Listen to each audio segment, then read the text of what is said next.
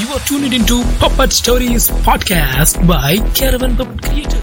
ஒரே ஒரு ஊரிலே ஒரே ஒரு ராஜா. அந்த ராஜாவுக்கு ஒரு மனக்கவலை அதை யாரிடமும் சொல்ல முடியாமல் குழப்பத்தோடு உட்கார்ந்திருந்தான். அரசனின் முகத்தை கவனித்த மந்திரிக்கு ஏதோ பிரச்சனை என்று புரிந்துவிட்டது. ஆனால் வற்புறுத்தி கேட்டால் அவர் தவறாக நினைத்துக் கொள்வாரோ என்று அச்சம். ஆகவே மந்திரி ஒரு தந்திரம் செய்தார். அரசே நீங்கள் வேட்டைக்கு போய் ரொம்ப நாளாகிவிட்டதல்லவா? ஆமாம் ஆனால் இப்போது நான் வேட்டையாடும் மனநிலையில் இல்லையே என்றான் அரசன். மனம் சரியில்லாத போதுதான் இது மாதிரி உற்சாக விளையாட்டுகளில் ஈடுபட வேண்டும் அரசே என்றார் மந்திரி. புறப்படுங்கள். போகிற வழியில் தானே உங்களுடைய குருநாதனின் ஆசிரமம். அவரையும் தரிசித்து விட்டு செல்லலாம்.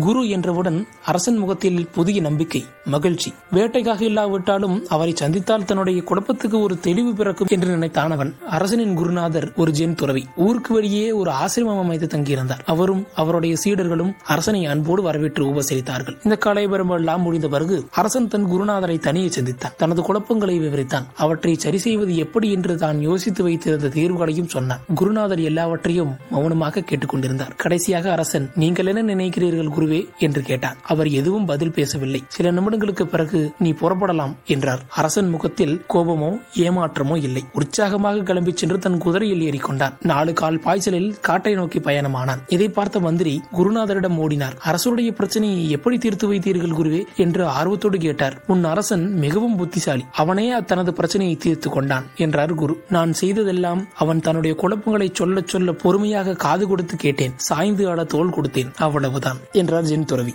எனவே ஒருவருடைய பிரச்சனையை பார்த்து நாம் அவருக்கு பிரச்சனை ஏற்பட்டு விட்டதே அவர் எப்படி தப்பிப்பார் என்றெல்லாம் நாம் மற்றவரிடம் பேசிக் கொண்டிருப்பதை விட அவரிடம் சென்று தன்னுடைய குழப்பங்களையும் தன்னுடைய பிரச்சனைகளையும் பொறுமையாக சொல்லுமாறு கேட்டுக்கொண்டாலே அவருடைய பிரச்சனைகள் எளிதில் தீர்ந்துவிடும். இதேபோல் இன்னும் பல கதைகளை கேட்க பப்பட் ஸ்டோரிஸை தொடர்ந்து கேளுங்கள். கேர்வன் பப்பட் கிரியேட்டர்ஸ் யூடியூப் சேனலை சப்ஸ்கிரைப் செய்து கொள்ளுங்கள்.